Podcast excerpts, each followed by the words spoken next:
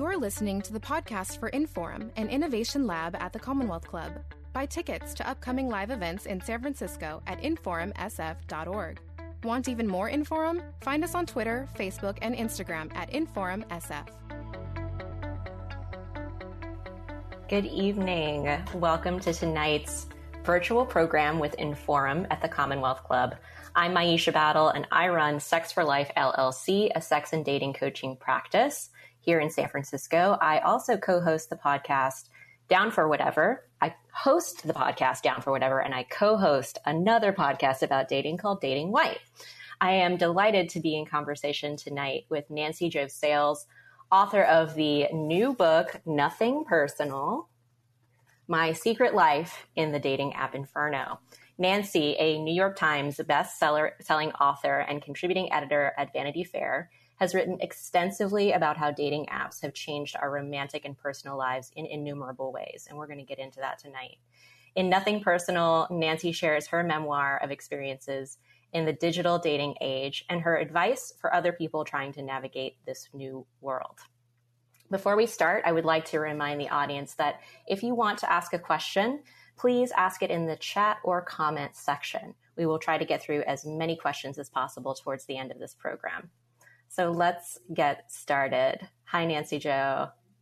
Hi, how are you? I'm doing well. You are joining us from New York and yes. the apartment where a lot of your book takes place. Um, so I was really excited to see you in this space um, where so many influential things happen to you and with you.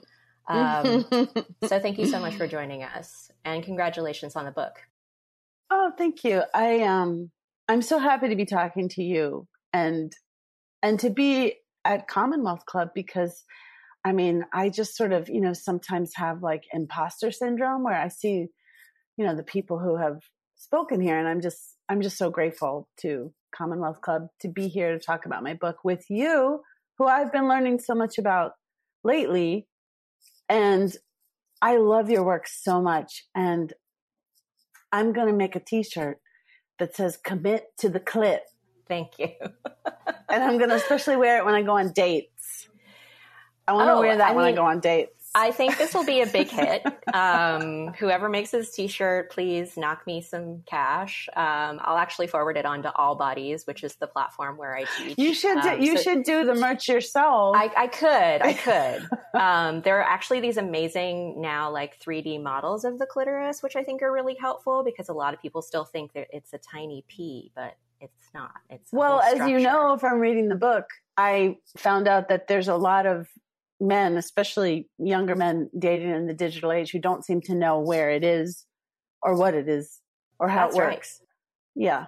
You and have the patience I, of a saint at times in your dating life. I said, I, one of them, I just said, okay, so no judgment, but can you just point to it? Can you just point to it? And he said, just, just point. You don't have to touch it right now. just, just, just point. And he said, isn't it inside? And I was like, well, inside where? Like, what do you mean by inside? Where, you know? So I like, I, you know, when I was a little girl, I talk about this in the book. I would go to the library. I was a big reader. You see, I'm, you know, surrounded like books. I love books. So I was a big reader and I used to go, I grew up in uh, Miami in a suburb of Miami called Coral Gables. And I used to go to the Coral Gables Public Library, which is this beautiful old Spanish style architecture building in, in, in um, Coral Gables. And I would go there.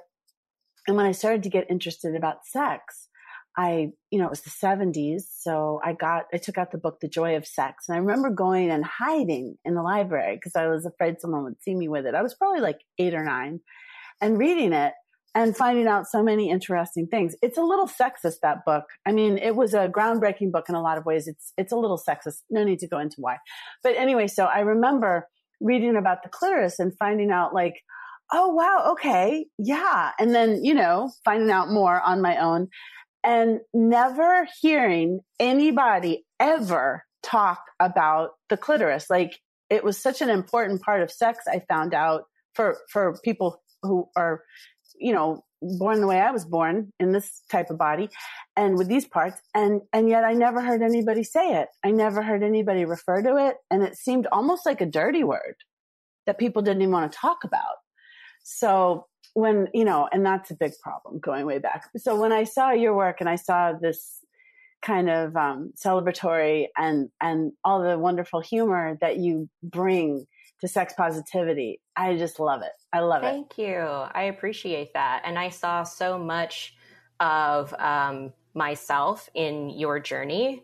Um, so I, I kind of want you to know that you're an honorary member of the sexological community because to write a book about the things that you write about, which are not, um, this is memoir, right? And it's, it's, um, delving into pretty much every relationship that you've had, which spans, you know, pre dating apps, right? Um, you know, kind of coming of age, in the 70s, learning about sex and the sexual re- revolution and being kind of an active part of that. Um, you mentioned the Spiral Cafe as being this hub for people um, the who were Spiral kind of, restaurant. Yeah, yeah, part of this my counterculture parents, movement. Yeah, my my mother was a beautiful woman. Like, I mean, you know, beautiful is one of those words that it's like a, challenging word sometimes to apply to women, but it's it's important to note that she was inc- an incredibly beautiful woman, and um, that brings with it its own challenges too, because you know. Um, I, when I was doing my book, American Girls, Social Media and the Secret Lives of Teenagers, I found out that girls who, you know, that there's that old, you know, ad that people make fun of. Don't hate me because i'm beautiful. But actually girls who are considered more attractive have a lot of sexism and sexual harassment and stuff directed at them too. And so she had had a lot of things going on in her life that that weren't great and and were difficult to deal with. And she married my dad who was a mixed bag. He got better as time went on but he was a you know um, in those days not not a great husband. He was a domestic abuser, which he, you know, completely atoned for later as he changed and learned a lot by reading and and getting kicked out of the marriage and stuff. But anyway, so she was unhappy. She was um, you know, unable to eat. We didn't call it anorexia back then, but she was uh, very very thin, not eating well she told me much later that she was constantly being sexually harassed by all kinds of people in her life. And, um, you know, it was, it was just difficult. But then when she was 37, she met this man who was 27, who she fell madly in love with and is still with to this day. And that's like 50 years later. They're about to have their 50th wedding anniversary. And he was a hippie. Back then we say hip, we called them hippies. He had a big beard and he was this 27 year old guy and he was kind of trying to make it running a health food restaurant. We called it health food back then but it's macro uh, no yeah health food. It was macrobiotic. And he was really into the this whole idea of the yin and yang of macrobiotics and I, anyway it was called the spiral because of the yin and yang. And it was a kind of a center of hippie culture in Miami in the 1970s, which I didn't really realize as a child. You know, I just thought it was like my parent, my mom, and my stepfather's restaurant. But it was um, a place where all the young folks hung out, and there was a line every single night. It was this little tiny place, and it was you know all the girls wore, all the young women who were the waitresses wore Indian print skirts and no bra, you know, and it was that kind of place. And everybody wore sandals, and nobody shaved their legs, but you know it was just cool. And there was a lot of LGBTQ. We didn't call it that back then, but there was a lot of like open gay culture going on. And I grew up in this environment. Now, there was also a lot of sexual revolution type sexual talk and sexuality going on, which as I got older as a young girl, getting to be like 11, 12 and developing, you know, bodily like pretty early, um, resulted in a lot of sexual harassment of me. And, and I didn't, um, you know, my mom was had been through this stuff herself, but she was like Midwestern and, and not like, not, didn't really know how to talk about this kind of stuff. So I never talked about it to her. And in fact, this book is the first time I've ever really talked about it to anybody.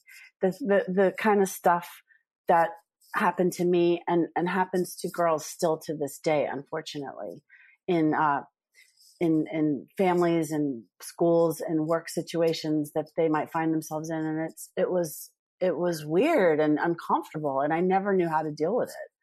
And I and I wrote about that because I I thought that it it informs dating. Like what the reason I bring it up is because you mentioned the restaurant and everything and and like you think that these people are really progressive at this restaurant because they're hippies and they're liberals and they're supposed to be like cool with everything and no but wait a minute like that doesn't necessarily apply to how women and girls get treated and still not you know and so it was um, stuff that we didn't even talk about and things would happen and you'd just be like what do i what am i supposed to do with that you know and it informs you from the earliest age into how you relate to if you're straight like like I am, you know, cur- I call it cursed with straightness.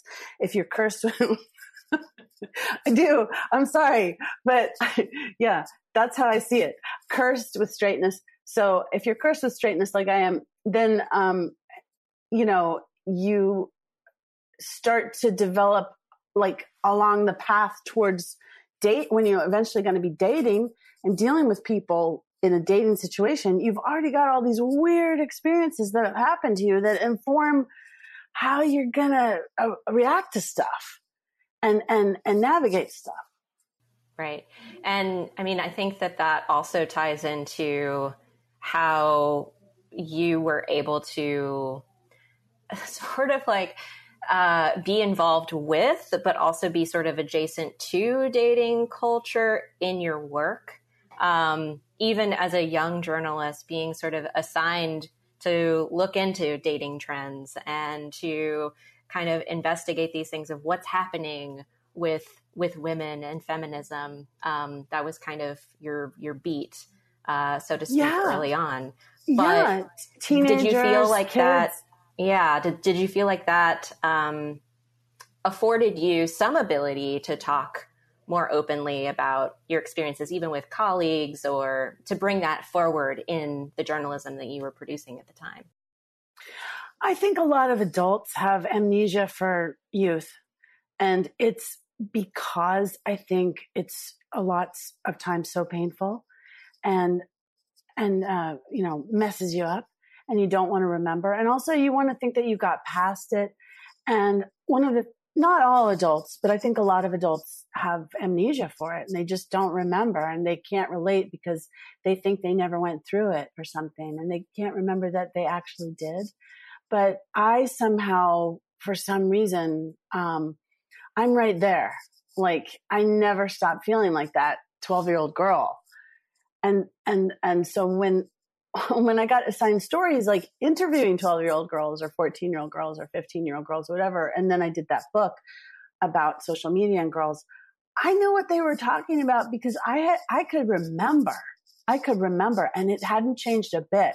Like add, add these, you know, and add these platforms that was in a lot of ways making a lot of this worse because it was more public and it was more, more of it the harassment, the the the bullying, the the kind of sexual expectations, the body expectations, the expectations of like how you're supposed to look and how you're supposed to be and be sexy, the sexualization, which we had coming at us from magazines and television and, and Brooke Shields, like nothing becomes between me and my Calvins. You know, I, I love Brooke Shields actually. She's great, but you know, she did that ad and it was 14 and I was 14 and I'm like, oh yes, I will be like that, you know, and the sexualization that you get and Love's Baby Soft lip gloss, you know, and you have to, I mean, there was a lot of real like pedo type uh, culture around my childhood that was very celebrated. And, um, so it freaked me out at the same time that I think it influenced me. And so when I would go and interview girls and they would tell me stuff, I, I just remember what that felt like. And I, I, I, I could like relate to them. And sometimes when I was doing the book, I would go back to my hotel room and I would cry Cause it was like, I was reliving it because they would tell me about like, you know, something happened to me online. Like this guy just asked me for nudes and, you know, and I didn't know what to do. And, you know, I know that there's like lots of debate about nudes. Are they good or are they bad? But a lot of girls that I've interviewed feel a pressure and, and a, and a, un, uncomfortableness with the whole thing, with not knowing, because nobody talks to them about it. You know, not knowing how to react, not knowing what to think. What does this mean? What what nude do I take? You know, I'm I'm in sixth grade, like sixth grade. They're getting these requests and stuff. So I just felt really connected to them in, on, on some level because of what I had been through, and I felt like finally I needed to talk about that to some extent because yeah, it is connected to dating. It is right. It's right. connected. I feel like the work that you did, the groundwork, we can call it, of, you know, first writing this piece about, you know, our, our uh, dating apocalypse in 2015. Right. That was a quote, by the way. I that mean, and I'm not, it, I'm not correcting you. I'm just saying, like, some people were like, dating apocalypse. What dating apocalypse? People are still going on dates it was a quote. It was in quotes in the headline. Right. It's in quotes. Somebody said it, and it was ironic thing that this young woman said to me. She called it the dating apocalypse, and then we thought it was funny. My editor thought it was funny, so that's why we called it Tinder and the dawn of the dating apocalypse with quotes. But then you know how Twitter and social media is and everything. It just became this thing of like, you know, people were so threatened by that piece. It came out in, in 2015, and I still to this day don't understand the big reaction to it. I don't. It went immediately went viral and people all over the world were emailing me and DMing me and saying it's just like that here. And I'm talking about like people in like Indonesia and London and Sweden and like all over the place, Buenos Aires and like all over the place. They're saying it's just like that here. It's just well, like that here. Nobody very, is dating in the same. Yeah. There's a very like, um, yes and tone to the book, to your book, um, that I think is hard for people to wrap their brains around. And I think going back to, you know, the piece, the dating apocalypse piece that like blew up, um, I think that people didn't want to see that this tool that we were inviting into our homes could have negative repercussions on our romantic lives because we were in this mode of like everything is getting better with technology. And I think what you do so well is talk about are there people who are on dating websites looking for love? Yes. And is it very difficult to not succumb to hookup culture? Yes. Are there positives to people finding communities where they may not have been able to find partners and community and connection before? Yes. And is there still a problem with sexism and racism and homophobia and assault? Very much so. Is this thing helping us? That's really on an individual level, I think, for people to say.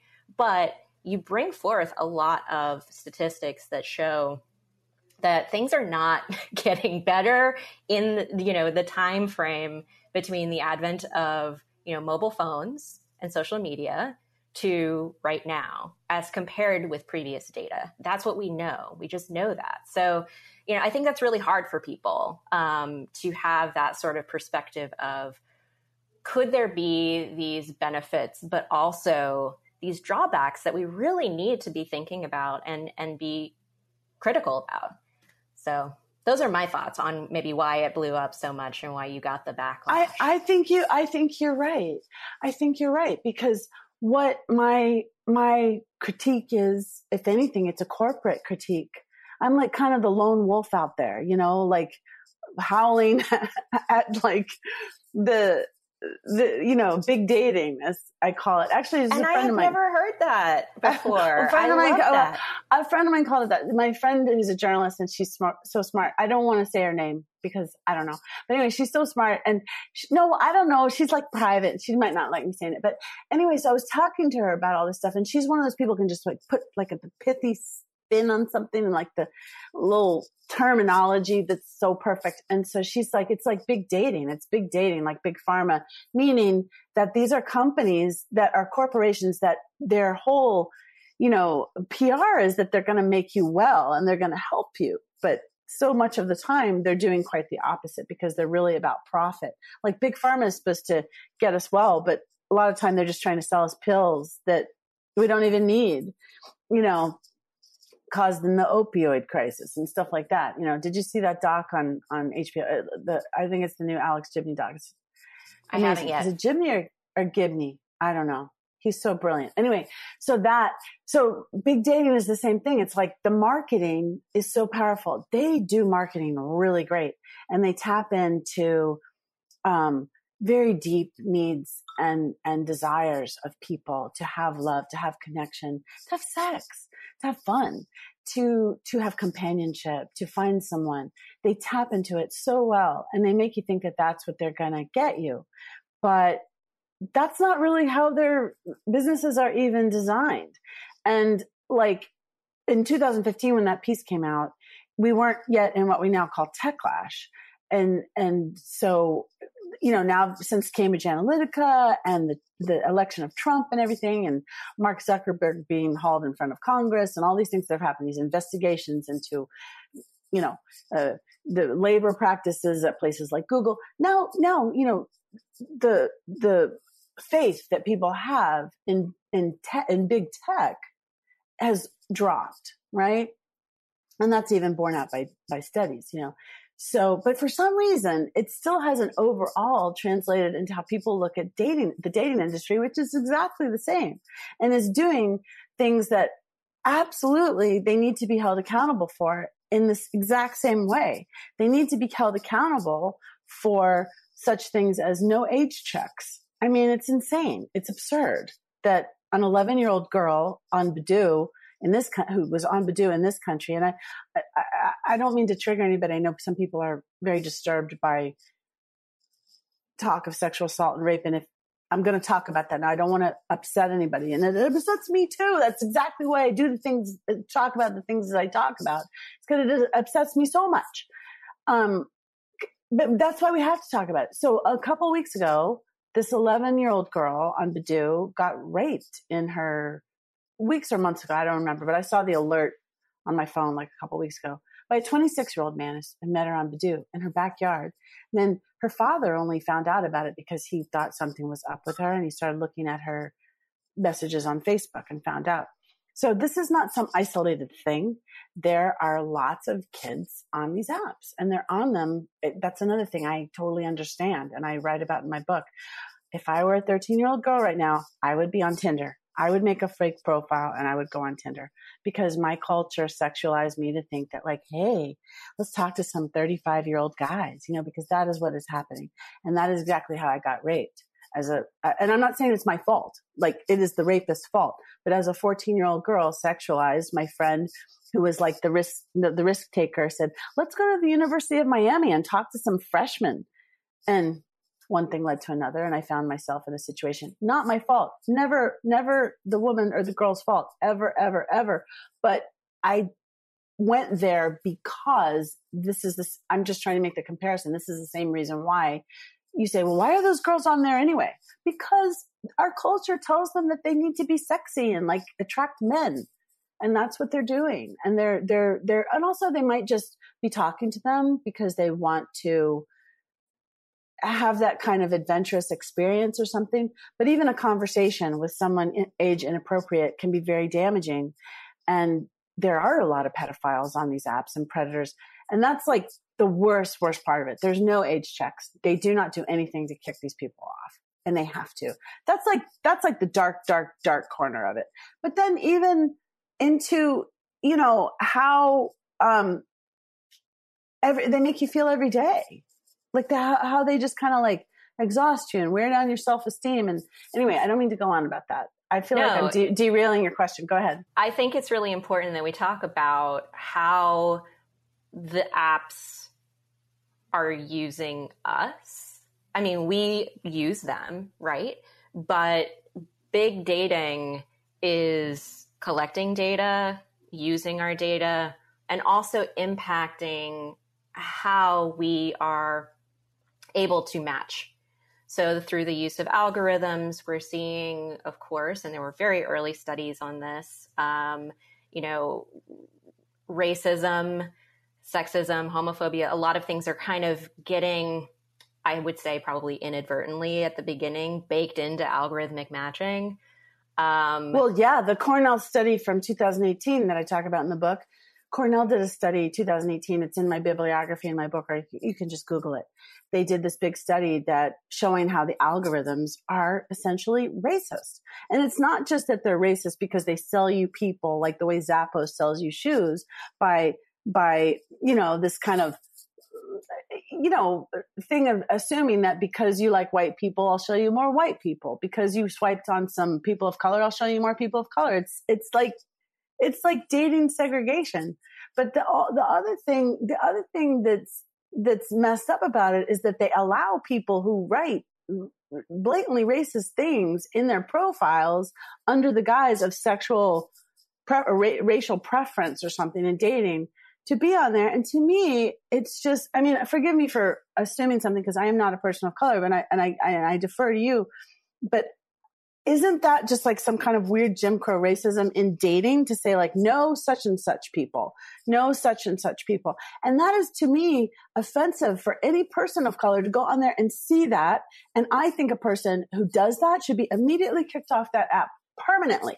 But they're on there and it's just considered, you know, part of dating. It's your preference. Right. And I'm sorry, you, you not say. only is it considered part of dating per se or preferences, but I also think that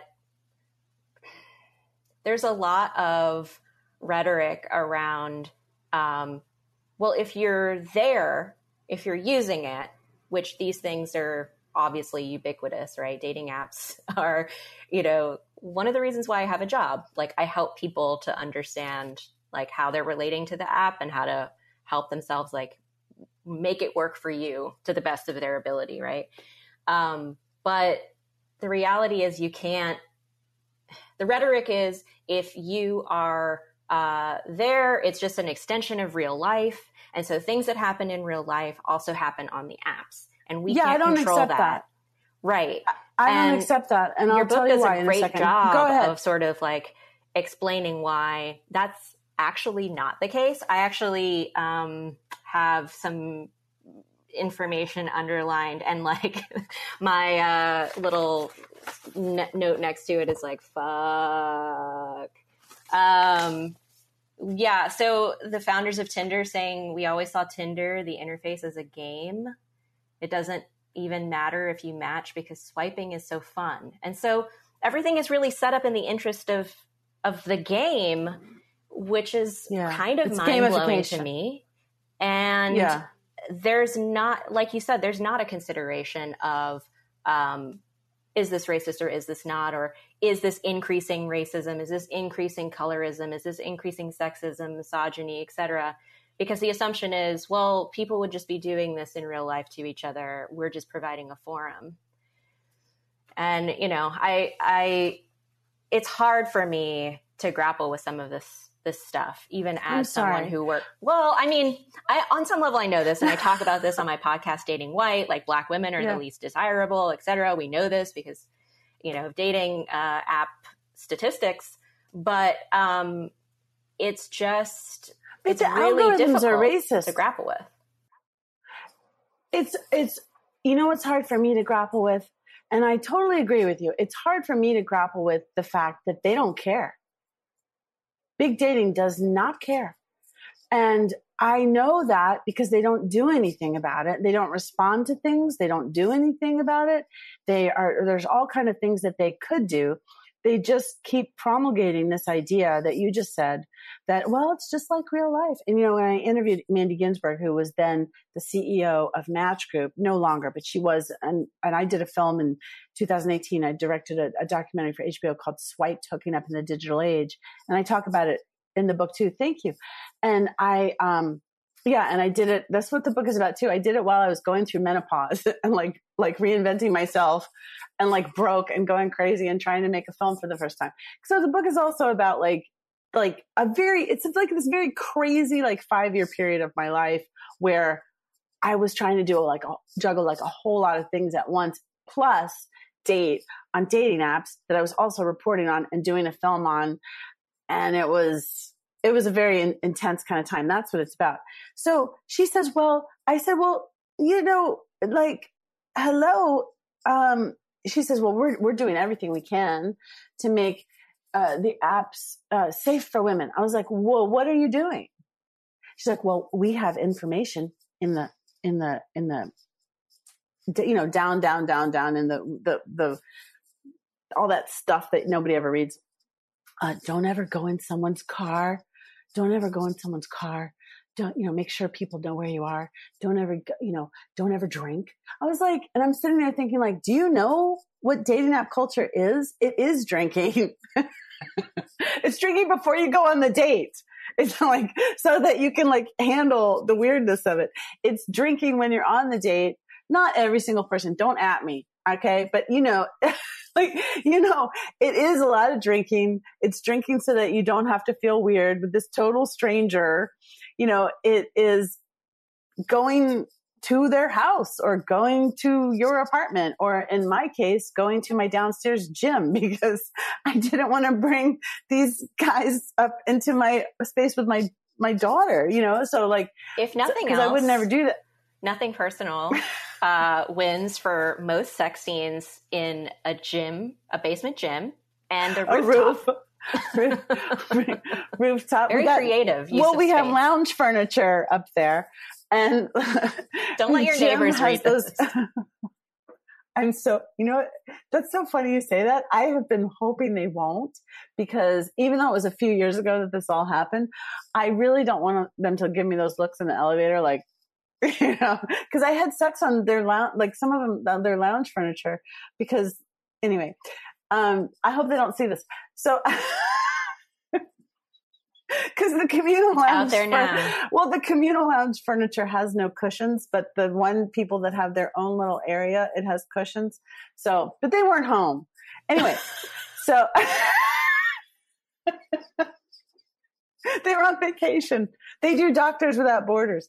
Anyway, so so I I um where was I?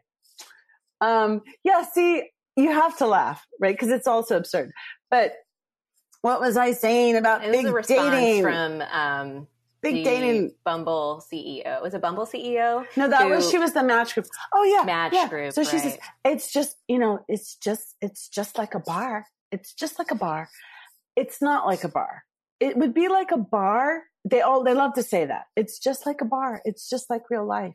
It would be like a bar if there was a bouncer at the bar that said the the algorithm that said white people over there, people of color over there, and if 30% of women who went to that bar got raped.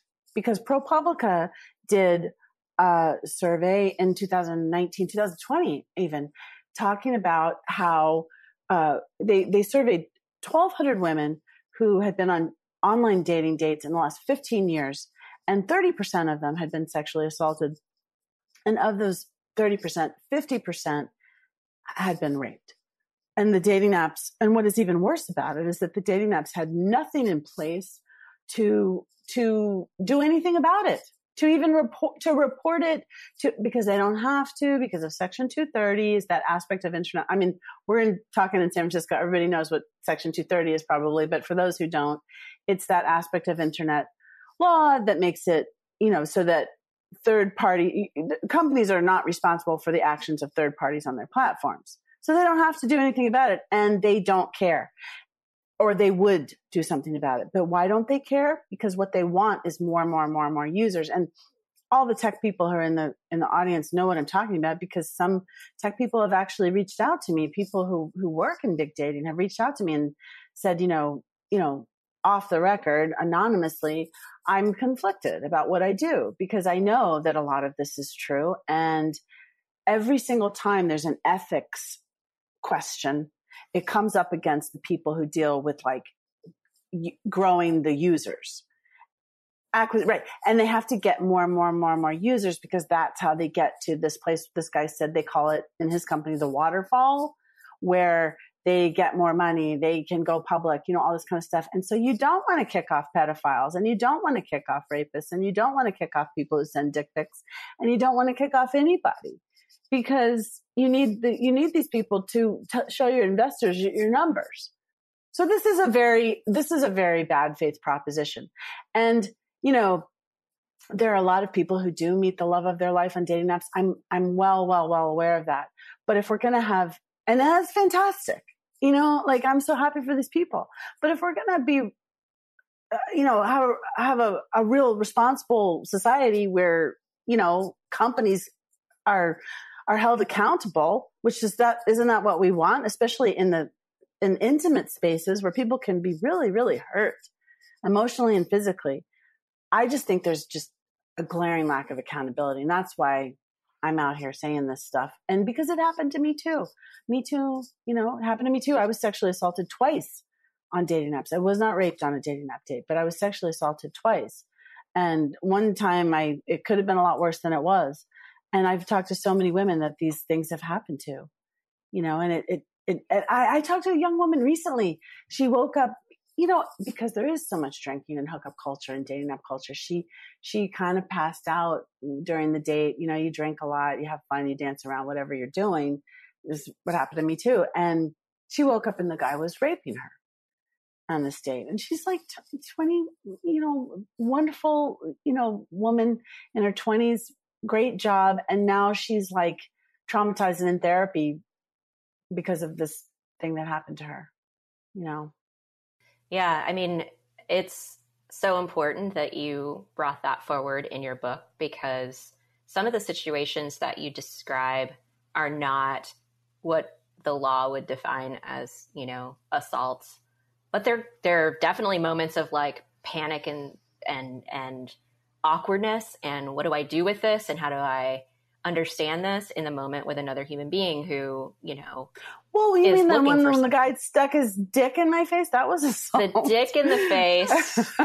I wasn't quite sure where in the face what was happening. If he was like masturbating in front of you or what was happening there. Um, he was trying said, to basically use. He was trying to basically use me like a blow up doll. Yeah. Wow. Yeah. And there were just I think moments of, um, I don't know. I think as a woman who dates men and who has been in an online, you know, been on online dates myself. Um, and you met you, you, met a good guy, right? You met I a good did. guy. I met him through Tinder, and right. he was also and on Hinge. But and that happens, and that's fantastic.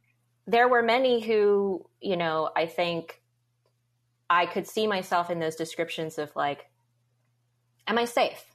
Maybe they turned out to be perfectly safe dates, right?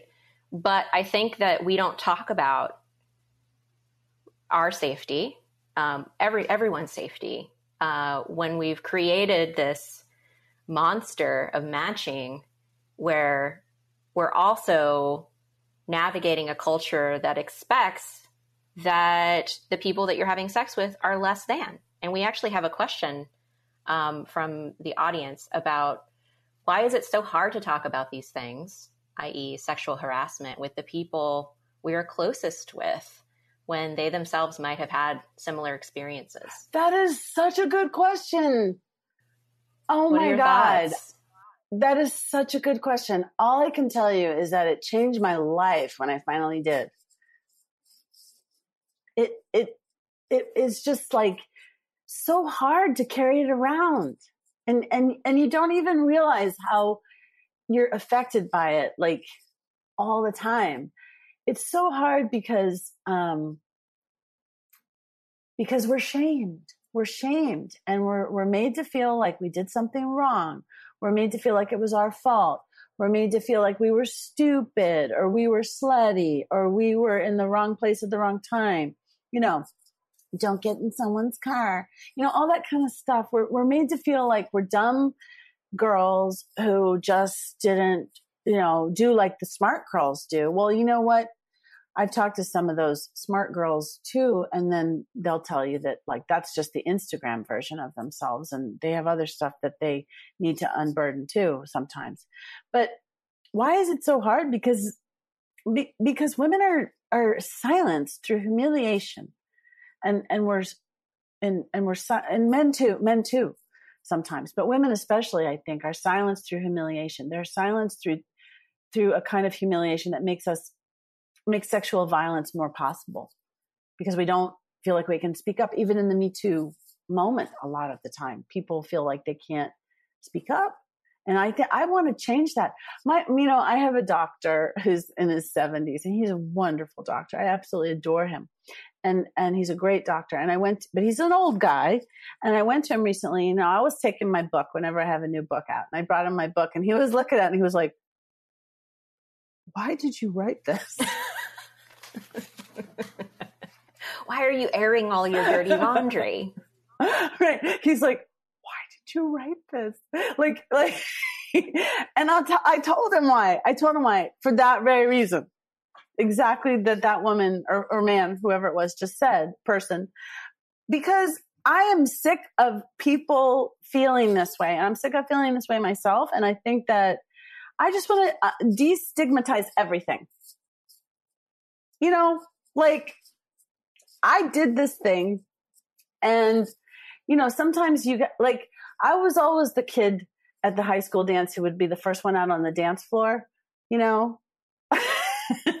I'd be the one who'd be out there like, you know, and then like everybody else would start dancing. That's kind of a, like a happy, silly high school version of what I'm trying to do with this which is and, and, you know there are a lot of people who who who write about this stuff i'm not saying i'm the, the first person or anything but um i do think that you know and i've just i've seen even from some of the reactions i've gotten from my book that there is still stigma and there is still like slut shaming and there is still and i feel like you know if i can if i can be the per- person on the dance floor being like uh you know I'm I'm dancing. I'm telling I'm telling what happened, and other people can feel like they can do it too, and it's not shameful. And then you know, I told my mother that I was writing this book, and I informed her, and we had a lot of conversations about it. And she never told me any of these things into her 80s. And she finally did tell me a lot of things that happened to her too. I had no idea. I had no idea. I feel like my whole relationship with my mother my whole life would have been different if I had known what she had been through too. And it would have helped me to deal with stuff. And I'm not blaming her for not sharing because she was so silenced. You know, she was a 50s housewife. You know, she wore white gloves until she married the hippie. and let her hair down. But, you know, so she was silenced too. So I don't blame her. But then, man, when we finally had that conversation one day on the phone, and it was just like, okay, wow, I finally know who you are. Yeah, liberation. It's why, it's why in the early days of feminism, they used to have those get everybody get together in the living room and do those consciousness raising talks and they would talk about stuff and that was I, I, my mother wasn't involved in any of that stuff but i some i had a couple friends there whose moms were in those kind of groups and you'd go and they'd you'd like like you on your way to somebody's room to play you'd there'd be like all these women in the living room sitting on pillows and with these very intense looks on their faces. Talking about feelings and experiences. And clitorises. And clitorises yes. Um, we have a couple more questions come through. Um, uh, and okay. you know, you have this beautiful arc of the book sort of starting in COVID. Um, you know, you start from the present and and weave your past through it, and then we kind of end up in the present again. Um, so this person's question is related to your opinion on on what's going to happen with online dating post COVID. Do you think this will bring about positive change? Do you think things will be worse? I know you did some reporting on like what has been happening with folks on dating apps during COVID, but what are your thoughts about post COVID? Where are we headed? So interesting you should say that because I am I love filming. I love to film people talking. I, I love to interview people. I love to talk to people. And um it's probably the thing I think I do best. Like that's my real for one of a better word, gift is is is talking to people, and so I've been going out and I've been uh, interviewing people, and I just with like a this little camera that I have, and I'm going to do these cuts and put them on my website because I'm still interested in what's going on. So so anyway, so like a week or two ago, I went out and I filmed some. It was it was this beautiful day in New York. Everything had just opened up. Every bar in my area, the East Village, was just full of people, full of kids, full of young people, and a lot of um, Gen Z type kids, young 20s. I, I talked to two groups, some young men and some young women, and there was a, a non binary person in there too. And um, it was so interesting because, you know, Gen Z isn't really into date, dating apps as much as I think millennials are, perhaps. That's that's the sense that I get.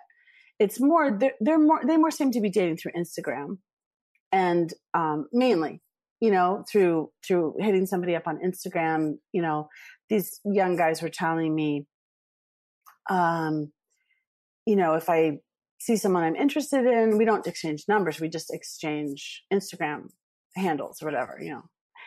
And so, um, but then they were also saying, these young guys were saying, they were all, three straight guys, they were saying that they use dating apps when they just want sex.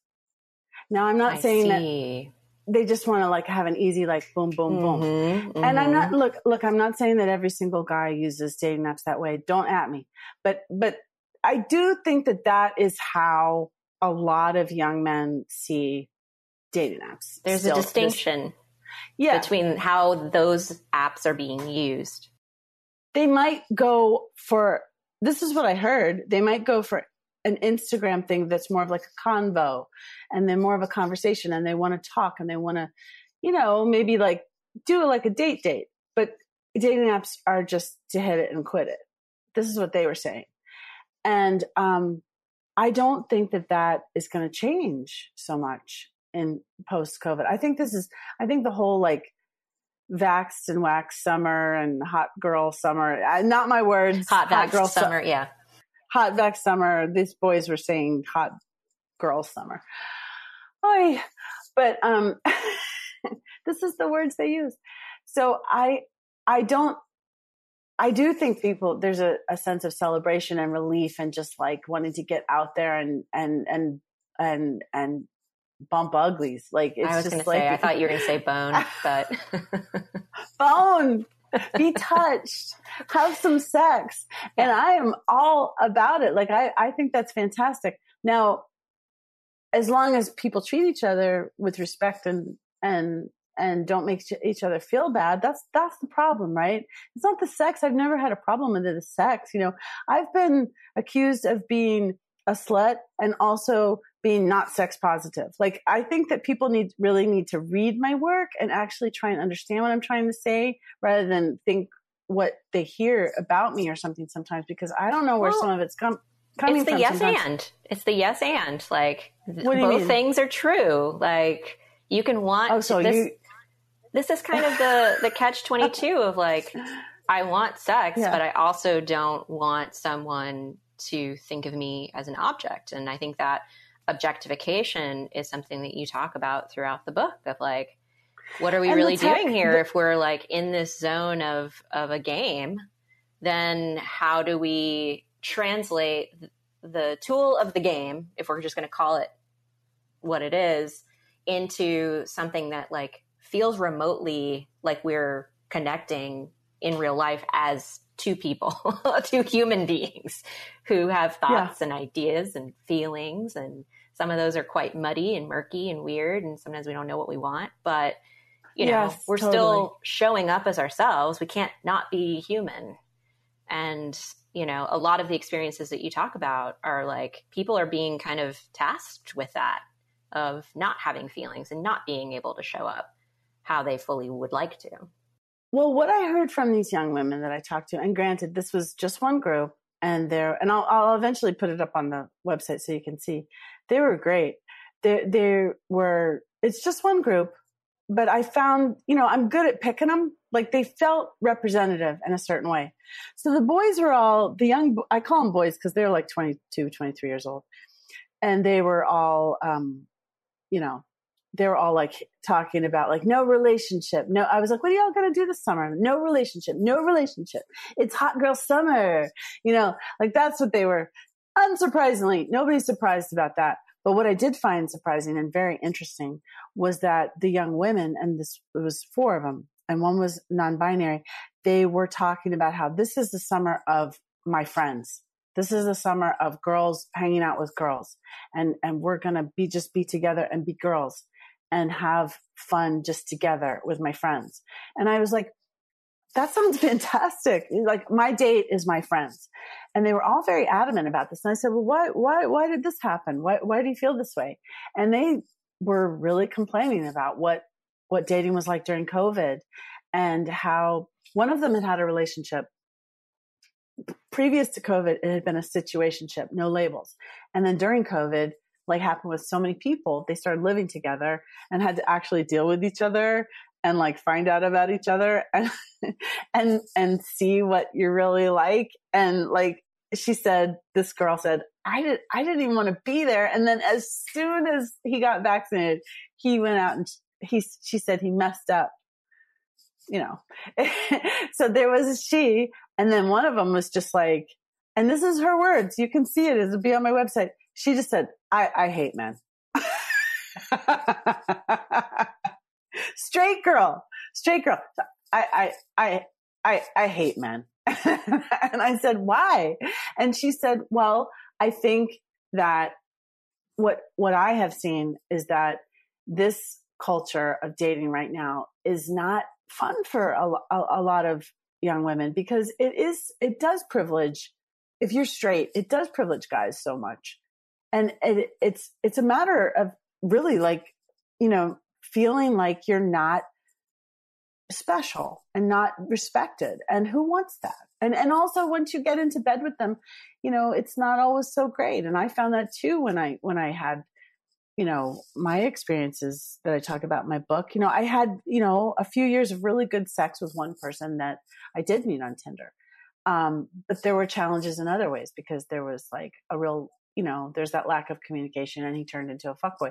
But, but I did have good sex with him, but I felt that there was a lot of bad sex that had to do with the hookup aspect of it all and them not really caring whether you get off or not or, or having a good time and also porn you know and so you wonder like why do these young women just want to hang out with each other and not go out with these guys who are literally at the next table going like no relationship hot girl summer gee i wonder why they don't want to hang out with those guys i wonder yeah, why there's, there's a know? disconnect there but i wish them all luck like I want them to all have the kind of summer. Oh, totally! I love yeah. them so much. I love them so much. Even the guys, I love too. Like, there's something so incredibly um, endearing about that time of life when you're just like figuring it all out and trying to find out what you know w- what you want and and how to get it and and I think technology is getting in the way. I do. We have a question about that. So do you think there's a connection between the fact that it's predominantly men coding dating apps? Do they uh, uh, do they provide any incentive to build apps that actually protect women from abuses. I mean, this is um, this is something that you talk about in the book, so everybody should buy a copy immediately. But also in Swiped, you have two people um, who you interviewed have a fascinating conversation, which doesn't produce the next groundbreaking app, but it is an interesting question of what if apps were built by women. So I will I will allow you to answer this person's question about like what you think the impact of men designing these apps is. And also i'd love to hear your thoughts on what's what's an app that would basically favor or privilege women straight women? Well my answer to that is is twofold. The one answer is you know silicon valley the tech world it's no longer silicon valley it's austin texas and it's new york city is incredibly male dominated. We know this. This isn't some kind of like feminist, you know, conspiracy theory. Like there's just an abundance of data and there's all kinds of, you know, lawsuits that we can look to, sexual harassment lawsuits, a labor in the Department of Labor investigation into practices. You know, we know that Silicon Valley tech, big tech has a problem with sexism read Brotopia, Emily Chang's great book. There's, there's just, you know, the first, the very, going back to, I talk about in the book, the first, the person who's credited with inventing online dating was also a guy who had a big porn site. You know, so there's there's literally porn.com, right? Or sex.com? Sex.com. Sex.com. Right? So so, you know, so it's not this is not surprising to any of us that this is a male dominated industry that needs to hire more women, to have more women in power, to listen to women more, to have women in all aspects of the creation of of these things. And yes as coders. And there was i think a blind study where women are shown to be even better coders although they don't you know like they hire now like violinists behind the curtain because they there was like bias you know and they showed that like right so when they did blind like women actually code better so i think don't at me but i think that i think that they do i think that i don't have that study in my book but i think i heard that so yes, of course, everything would change. And don't don't think that just because Bumble calls itself a feminist dating app that there's anything feminist about it. You know, it's it was not invented by a woman. It was invented. The whole idea came from Andre Andreev, who is the uh, Russian mogul who owns Badoo. And he went to Whitney Wolfe Herd and said, like, let's do Tinder, but like, let's call it feminist. He owns 80% of it. She owns like 20%. So, and, and I talked to like feminists dating historians who, like Zoe Strimpel's great British dating historian in my film, she says like Bumble just codifies that women have to do more work, and more labor, and and more emotional labor, and you know. So I don't think that there are currently any feminist apps. I was recently reached out to by a woman. Uh, I'm not going to say who it is. It's a brand new app. It's getting buzz um, she wanted to, she saw that I had been on some podcasts and stuff, and she reached out to me and she said she had worked at another big dating app for years. And she wanted to ask, she's a woman, and she wanted to ask me, like, what, she's the CEO of this new thing. She's like, how can we make it safer? And I was like, well, what do you have in place so far? What do you, what are you working with so far? Let's see what we can work with what you've got. She was like, um, what? Like, like nothing. Like nothing. And I was like, don't you know about all this stuff and all the stuff we've been talking about in this conversation? The rape, the sexual assault, the dick pics, the this, the harassment, the this. She's like, I w- I wasn't aware of any of that. Um, I, I was like, how is that possible? How is that possible? It's hard like, to do believe. You not, do you not read the news? Like, yeah, I think also they're in a bubble. You know, she's like, well, at at I don't want to say the dating app where she was. We just never heard about that. So I I do think that having women would be better, of course, but they that really like threw me. Like they have to be women who are conscious of this kind of thing. The other problem I think is that um, I just think there's a whole problem of mediating your intimate life through screens. I think that yeah, I think it privileges the male gaze necessarily because that's the world, that's the world that we live in. And I think that this idea that there's no other way to date is a corporate, it's social conditioning, that it's the kind of social conditioning that they want you to think that there's no other way to date. We evolved for tens of thousands of years, right? And Justin Garcia, who's the research director of Kinsey Institute of Sex, said to me, um, yeah, this is the biggest revolution in dating and mating. That's what they call it, mating in, in sex research in 10 to 15,000 years since the agricultural revolution. It's happening in a nanosecond and it's not, it's not something we've evolved to. It's a corporate takeover of our intimate spaces. It's not necessarily permanent. And this idea that it is permanent and that there's nothing we can do about it, that to me is a kind of brainwashing and social conditioning that they exactly want you to think, it's not true.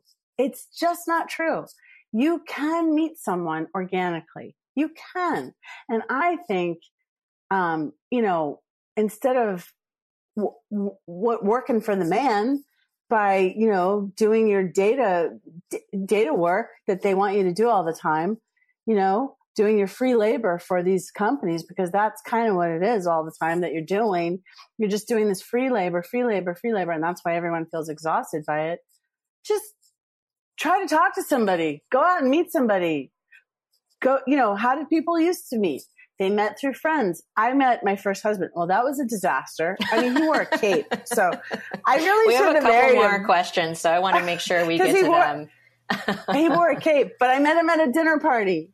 Like, have a dinner party. I'm I'm always shocked when I get the question of like, well, where can I meet people? Um, that that does happen when I do events, and I'm like, well, you know, they're kind of all over the place. Like, take back the power Um, of your life.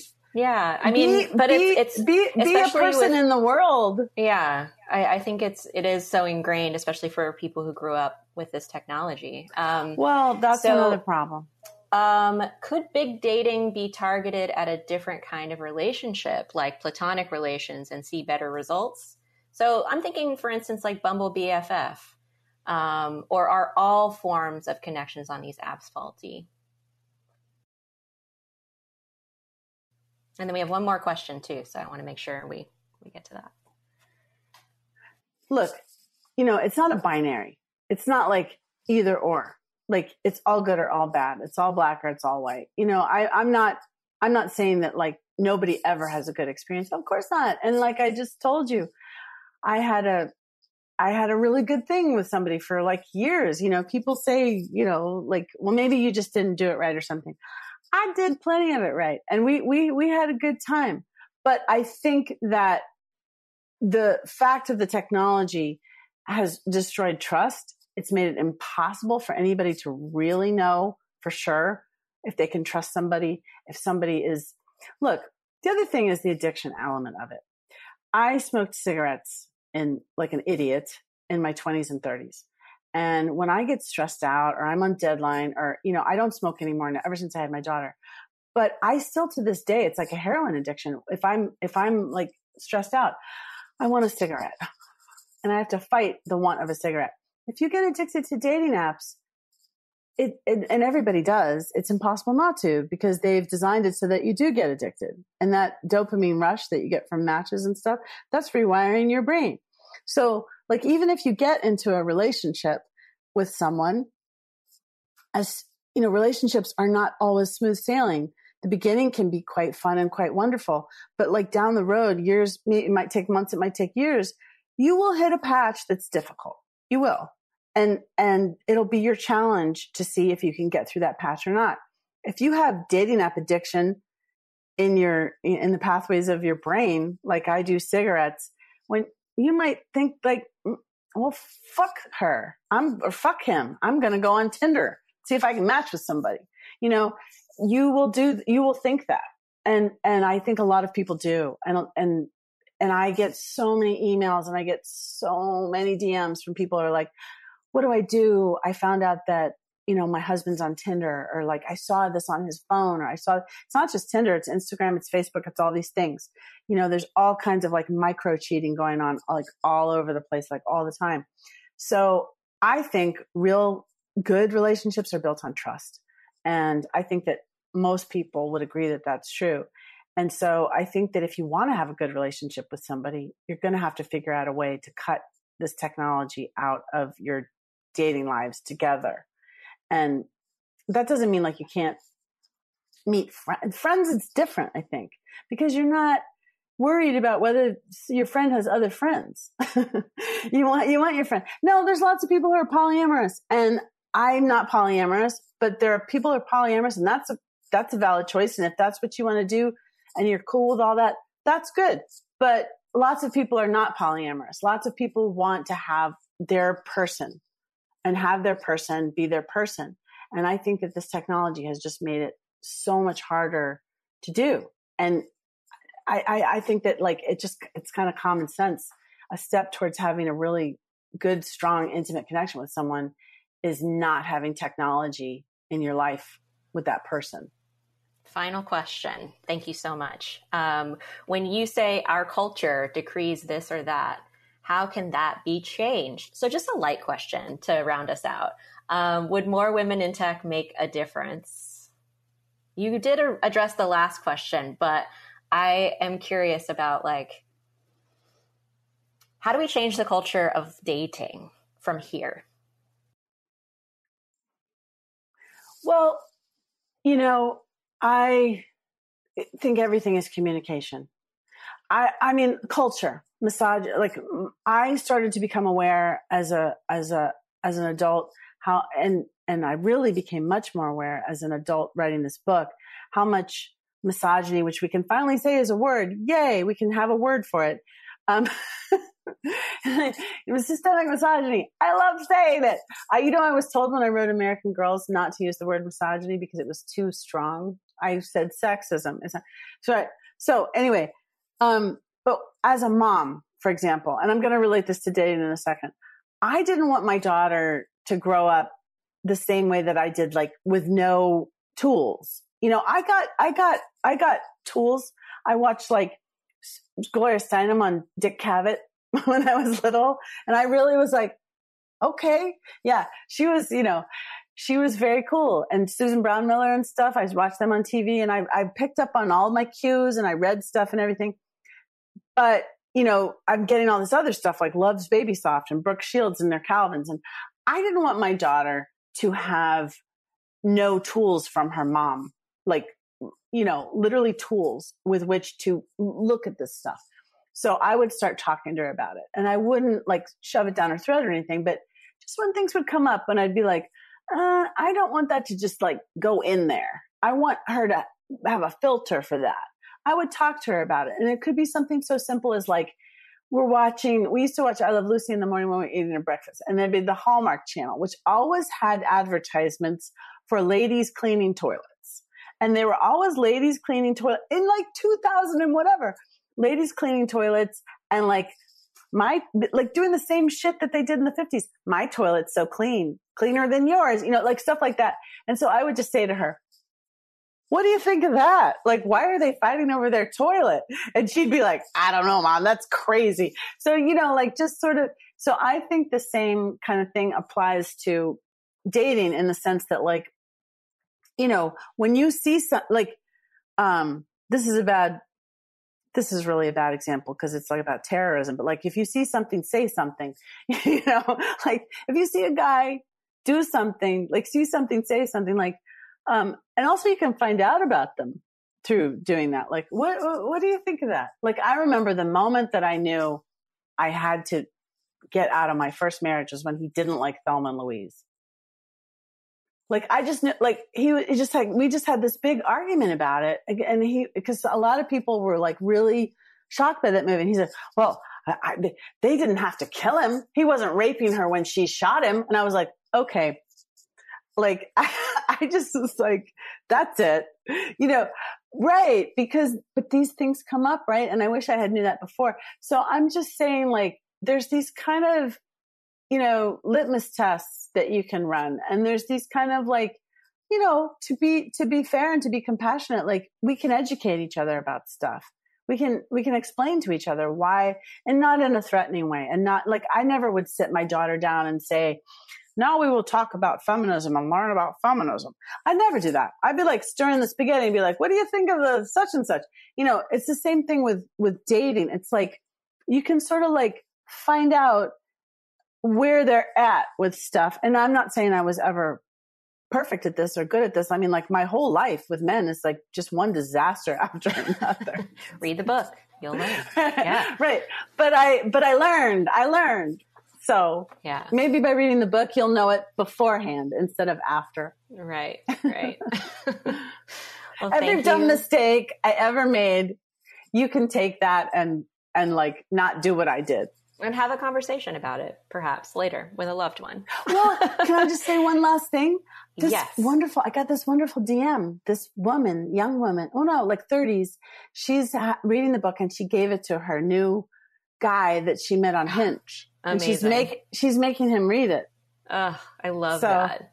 Yes. And they're talking spread, about it. Spread the word.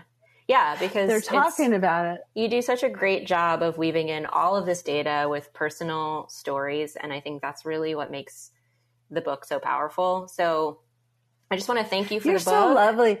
You're so lovely. You know, yeah. you're just wonderful. And I love yeah, talking I mean, I'm, I'm literally going to be changing some of the recommendations that I have to my coaching clients because of this book. That's like the God's honest truth. I, it, it really has given me a lot to think about and how I guide That's, that my makes clients me feel really good through this inferno.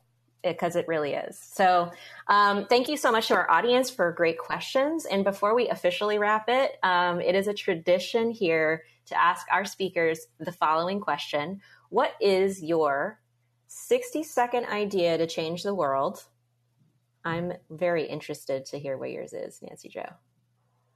I didn't know I had to do this. That, that's fine. You're not supposed to.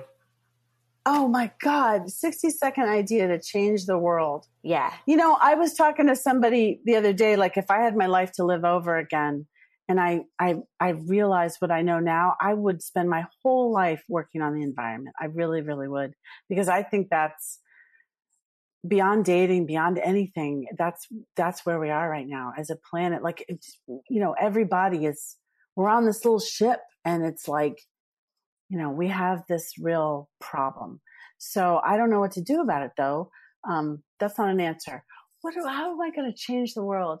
I change the world.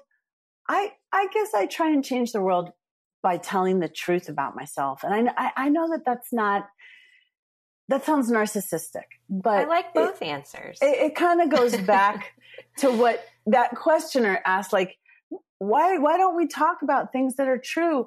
and and i find that every time that i do and especially if if i talk to others about it who are having the same problems perhaps that i have had and and we can it, it doesn't feel so bad and it makes things better it's awkward you know? but then it's good be just just tell the truth it's good about yeah. yourself don't hide yourself there you go let your let your what's that expression that we used to say let your freak flag fly there you it's go. hard to say Let well, your freak you. flag fly. That's how you change the world. Thank you for that. We all need that, especially during, you know, this fantastic Pride Month. We all need to let oh, our yeah, freak Pride. flag fly. Yeah. Um, so I appreciate that as our uh, our closing. So thank you to Nancy Jo Sales for joining me today at Inforum at the Commonwealth Club. I would like to remind our audience that Nancy Jo's book, Nothing Personal My Secret Life in the Dating App Inferno can be purchased through your preferred bookseller, maybe a feminist small bookseller. Um, if you'd like to watch more virtual programs or support the Commonwealth Club's efforts in making virtual programming, please visit commonwealthclub.org slash online. And I'm Myisha Battle. Thank you and stay safe. You've been listening to a podcast of Inforum, an innovation lab at the Commonwealth Club. Support our podcast and find out about upcoming live events in San Francisco at inforumsf.org.